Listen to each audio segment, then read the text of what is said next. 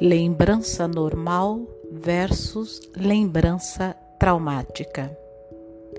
Em 1994, eu participei de um grupo de colegas do Hospital Geral de Massachusetts que decidiu empreender um estudo sistemático comparando recordações das pessoas sobre experiências tanto agradáveis quanto horrendas. Espalhamos em jornais de bairro, lavanderias automáticas e quadros de avisos de grêmios estudantis anúncios que diziam: Você já passou por alguma experiência terrível que não consegue esquecer? Ligue 727-5500. Pagamos 10 dólares por sua participação. Em resposta ao primeiro anúncio, apareceram 76 voluntários. Depois de nos apresentarmos, fizemos a seguinte pergunta a cada um: Pode nos falar de um acontecimento que, em sua opinião, sempre será lembrado, mas que não foi traumático? Uma das voluntárias sorriu e respondeu: O nascimento de minha filha. Outros mencionaram o dia do casamento, jogar num time campeão ou ter sido o orador da turma do colégio. A seguir, pedimos que se concentrasse em detalhes sensoriais específicos desses acontecimentos, como, por exemplo, já aconteceu de você estar em algum lugar e de repente ter uma imagem vívida da aparência de seu marido no dia do casamento? As respostas foram sempre negativas. Uma das perguntas provocou olhares atravessados. Como você se lembra do contato com o corpo de seu marido na noite de núpcias? Continuamos. Você recorda com precisão do discurso que fez na formatura? Já teve sensações intensas ao lembrar do nascimento de seu primeiro filho? As respostas foram todas negativas. Perguntamos então sobre os traumas que os participantes tinham trazido para o estudo. Muitos eram estupros. Você se lembra às vezes do cheiro de seu estuprador?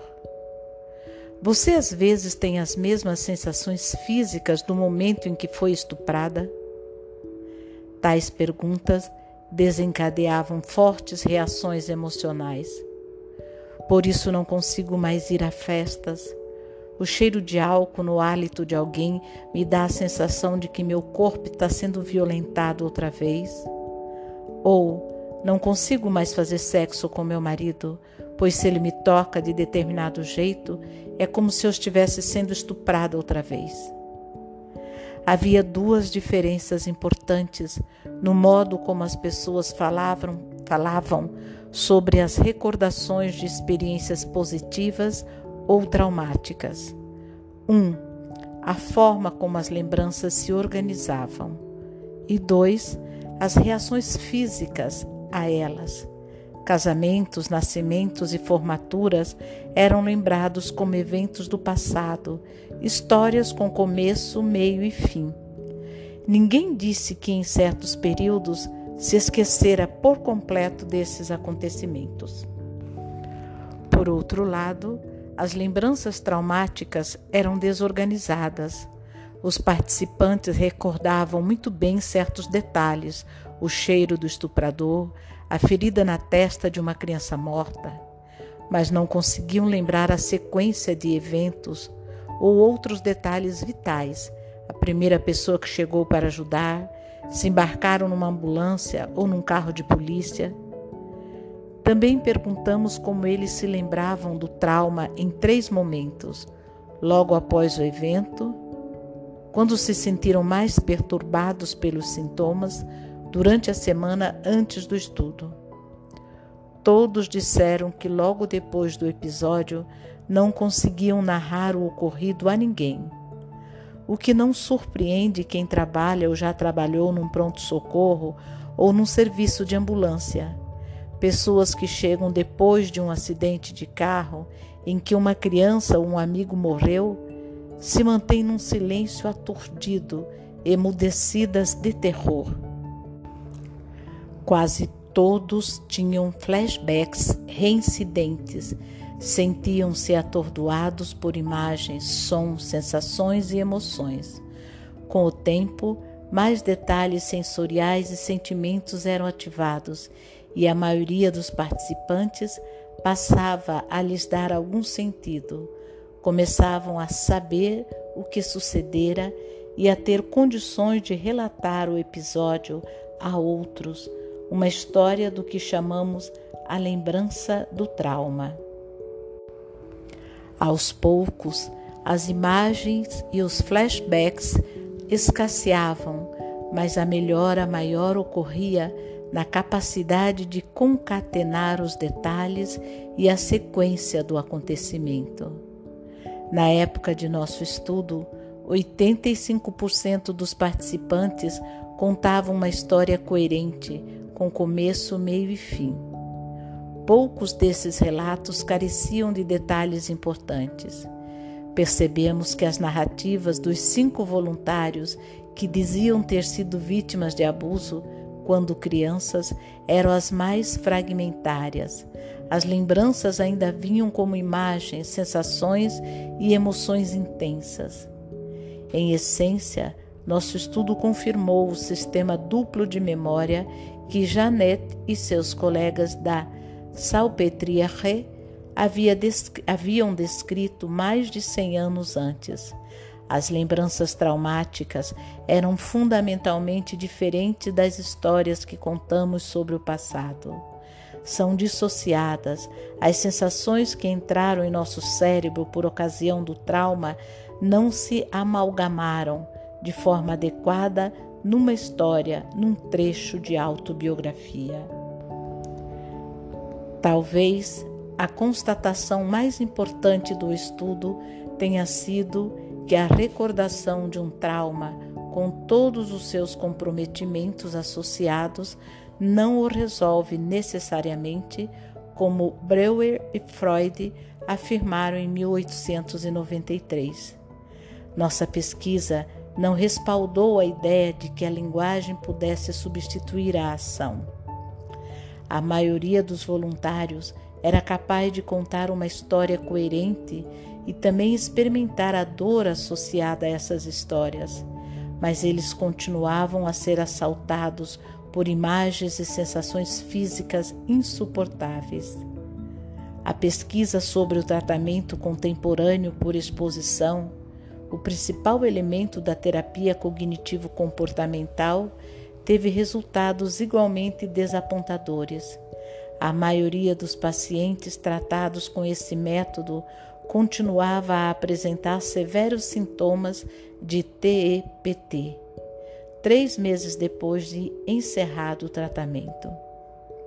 Como se verá, encontrar palavras que descrevam o que aconteceu pode ser conveniente, mas nem sempre acaba com os flashbacks, flashbacks ou melhora a concentração, estimula o envolvimento na própria vida ou reduz a hipersensibilidade a decepções e ao que se percebe como agravo. Ouvindo os sobreviventes. Ninguém quer recordar o trauma. Nesse aspecto, a sociedade não difere das próprias vítimas. Todos queremos viver num mundo seguro, controlável e previsível. E as vítimas nos lembram que as coisas nem sempre se passam assim. Para compreender o trauma, temos de superar nossa relutância natural em confrontar aquela realidade e cultivar a coragem de ouvir os testemunhos dos sobreviventes. Em seu livro Testemunhos do Holocausto, As Ruínas da Memória, de 1991, Laurence Langer escreve sobre seu trabalho no Fortunoff Video Archive, na Universidade Yale. Ouvindo relatos sobre o Holocausto, trazemos à luz um mosaico de evidências que somem o tempo todo em camadas intermináveis de incompletude. Lutamos com os começos de uma história que não acaba, repleta de intervalos incompletos, defrontando-nos com o espetáculo de uma testemunha hesitante que as solicitações insuportáveis da memória profunda muitas vezes reduzem a um silêncio dolorido. Como diz uma de suas testemunhas, se você não esteve lá, é difícil descrever e dizer como era. Como os homens agem sob tal estresse é uma coisa, mas comunicar e exprimir essa experiência para alguém que nunca soube que esse grau de brutalidade existe parece uma fantasia. Outra sobrevivente, Charlotte Delbo, descreve sua existência dupla depois de Auschwitz. O eu que estava no campo não sou eu, não é a pessoa que está aqui diante de você. Não, é incompreensível demais. E tudo o que aconteceu a esse outro eu, a pessoa que esteve em Auschwitz, não diz mais respeito ao eu de agora. A mim não tem nada a ver comigo. Tão diferentes são a memória profunda e a memória comum. Sem essa separação, eu não teria sido capaz de voltar à vida. Ela comenta que até as palavras têm um duplo sentido. De outra forma, alguém nos campos que foi atormentado pela sede durante semanas nunca mais seria capaz de dizer: Estou com sede. Vamos preparar uma xícara de chá. Sede, depois da guerra, tornou-se de novo um termo corrente. Por outro lado, se sonho com a sede que sentia em Birkenau, as instalações de extermínio em Auschwitz, eu me vejo como estava naquele tempo, emaciada, destituída de raciocínio, cambaleante. Langer concluiu com pungência. Quem é capaz de encontrar para esses mosaicos feridos da mente um túmulo adequado onde possam descansar? A vida continua, mas em duas direções temporais ao mesmo tempo, ficando o futuro incapaz de escapar à pressão de uma memória carregada de dor. A essência do trauma consiste em ser esmagador, inacreditável e insuportável. Cada paciente exige que suspendamos nossa percepção de normalidade e aceitemos que estamos lidando com uma realidade dupla. A realidade de um presente relativamente seguro e previsível que convive com um passado desastroso.